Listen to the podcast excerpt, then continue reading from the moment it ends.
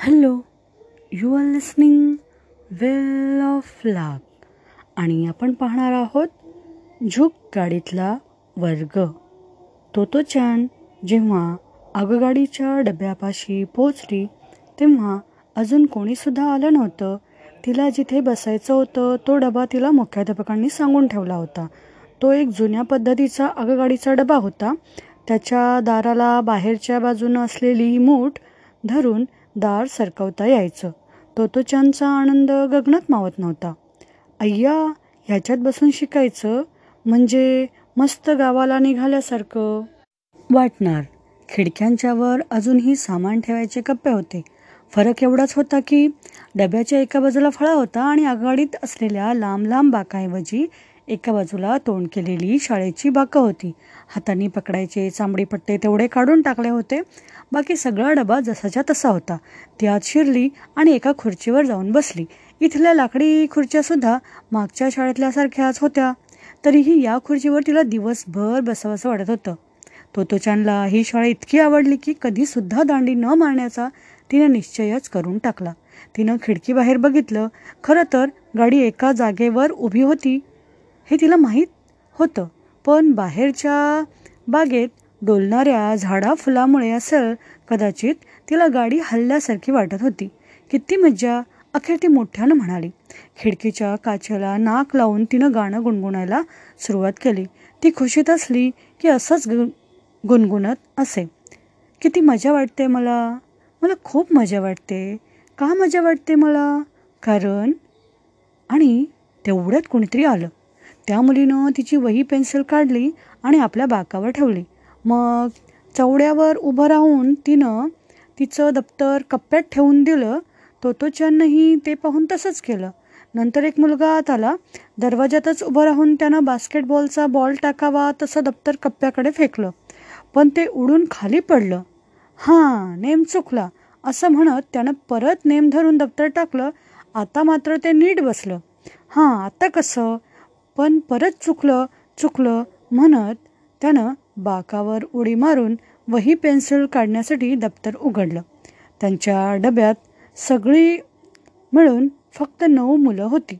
हा तोमोई विद्यालयाचा पहिलीचा वर्ग. ते सगळे आता एकाच डब्यातून प्रवासाला निघणार होते. तोमोईतील अभ्यास. आगगाडीच्या डब्यात वर्ग घेण्यापेक्षाही तिथली बसण्याची पद्धत जगावेगळी होती.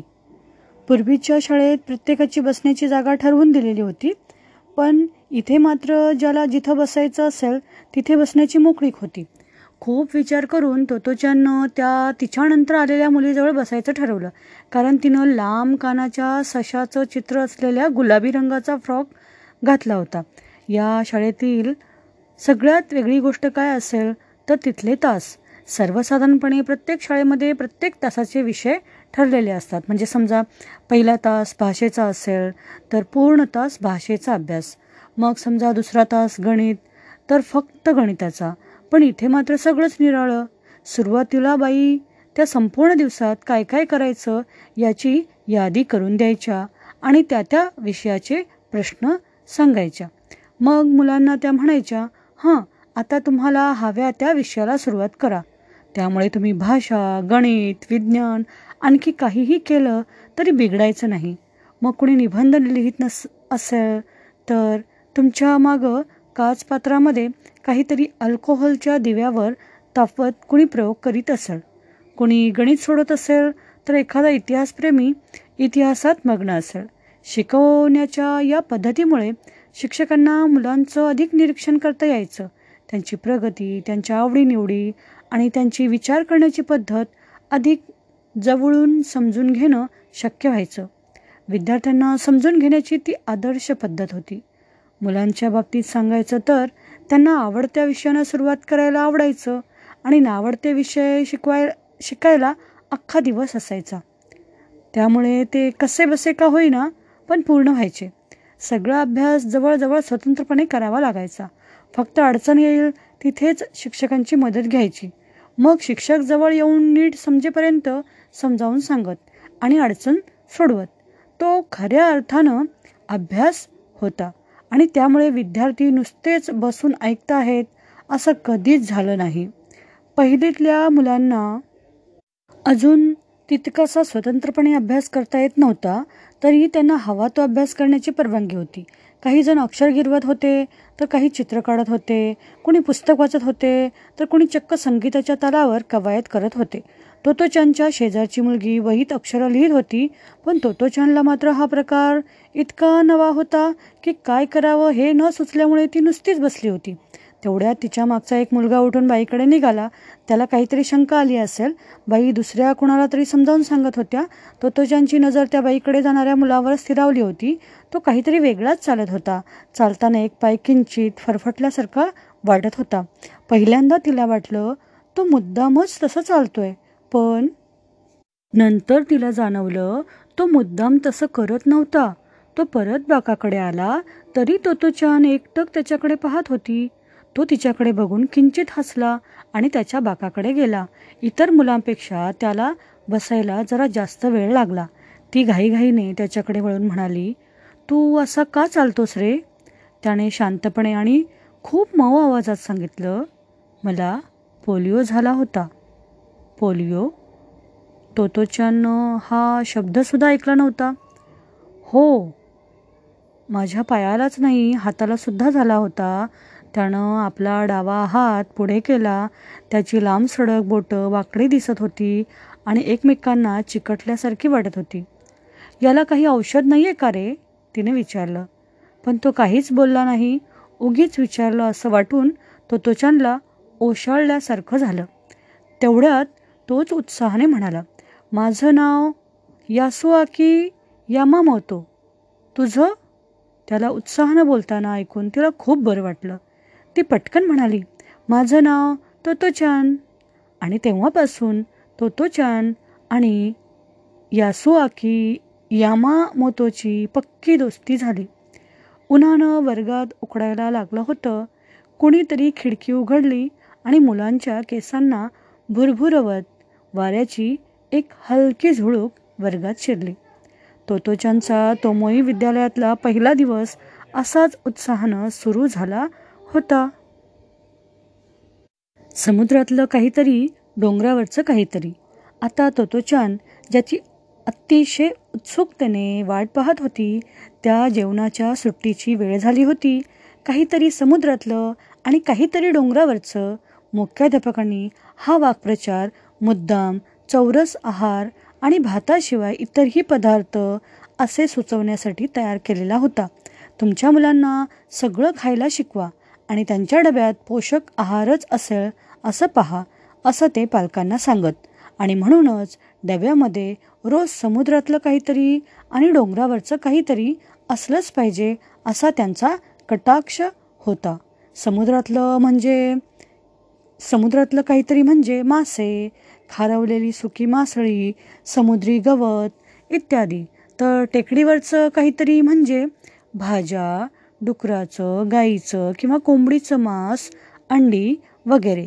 आई तर या प्रकाराने फारच प्रभावित झाली होती. फारच थोडे मुख्याध्यापक इतकी महत्त्वाची गोष्ट इतक्या सोप्या शब्दात मांडू शकतात आणि शिवाय दोनच प्रकारामधून पदार्थाची निवड करायची असल्याने डबा बनवणे फारच सोपे झाले होते. मुख्याध्यापकांच्या मते या दोन प्रकारचे पदार्थ डब्यात देण्यासाठी जास्त विचारही करण्याची गरज नव्हती.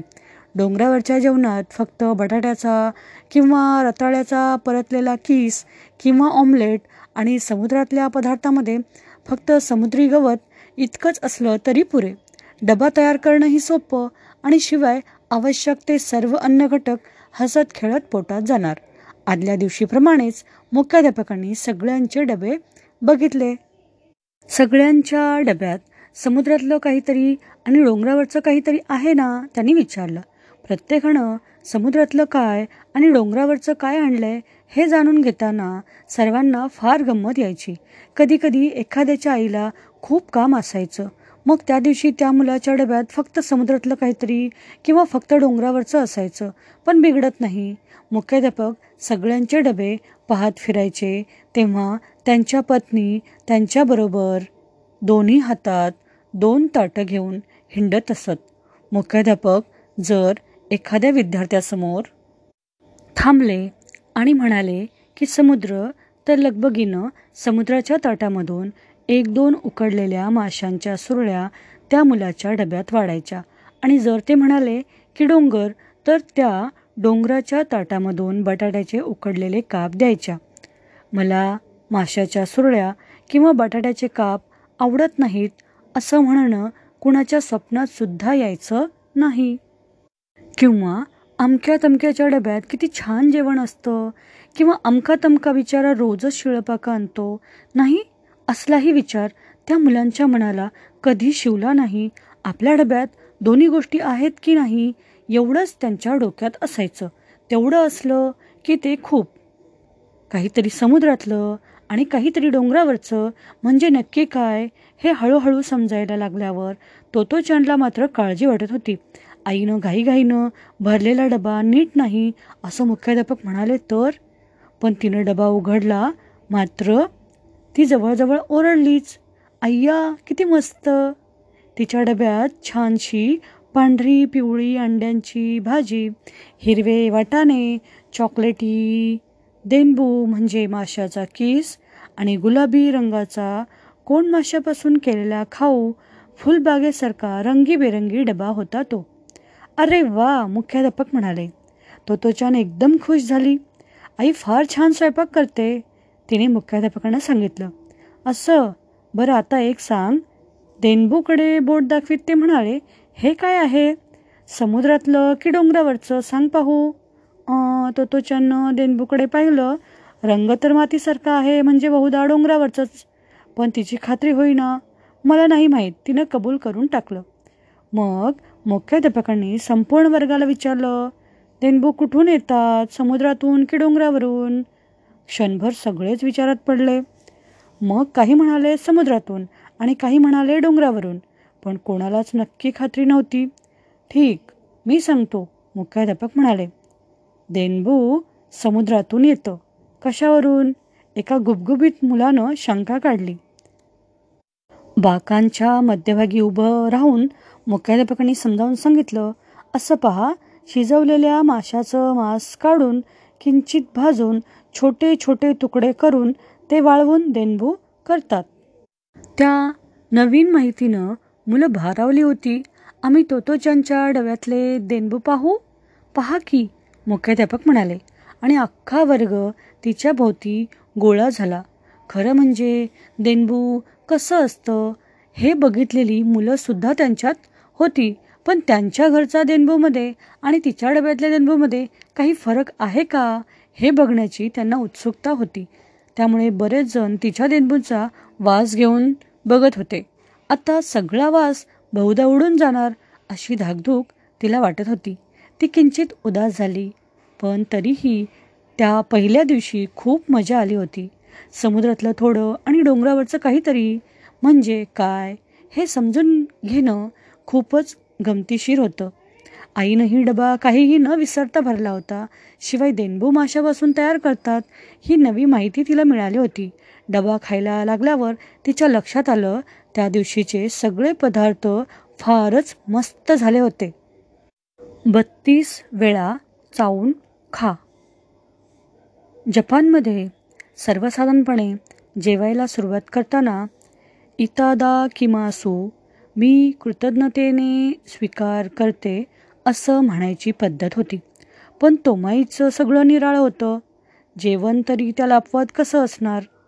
तोमाईमध्ये जेवण्याआधी गाणं म्हणण्याची पद्धत होती. मुख्याध्यापकांनी स्वतः रचलेलं ते छोटंसं गाणं होतं आणि एका प्रसिद्ध गाण्याची चाल त्याला लावली होती. खरं तर किती साधं होतं ते गाणं. बत्तीस वेळा चावून खावा. प्रत्येक घास जेवताना हसतमुखाने नेहमी खावा. प्रत्येक खाऊ खाताना भात असोवा मासे किंवा अंड्यांची पोळी खाताना बत्तीस वेळा चावून खावा. प्रत्येक घास जेवताना. पण मुलांच्या मनात हे गाणं इतकं पक्क बसलं होतं की शाळा सोडल्यानंतरही कित्येक वर्ष त्यांना हे गाणं जेवण्याआधी म्हणायचं गाणंच आहे असं वाटायचं. मुख्याध्यापकांचे काही दात पडलेले असल्यामुळे कदाचित त्यांनी हे गाणं तयार केलं असेल पण ते मुलांना नेहमीच सावकाश जेवायला आणि जेवण हसत खेळत गप्पा मारत करायला सांगायचे. त्याची आठवण करून देण्यासाठीही हे गाणं त्यांनी केलं असेल. हे गाणं म्हणून झालं की मगच मुलं इतादा किमासू म्हणायची आणि काहीतरी समुद्रातलं आणि थोडंसं डोंगरावरचं असलेले डबे खायला सुरुवात करायची. आणि मग काही क्षण सगळं सभागृह शांत शांत व्हायचं. यापुढील भाग आपण पुढील एपिसोडमध्ये पाहू. तत्पूर्वी थँक्यू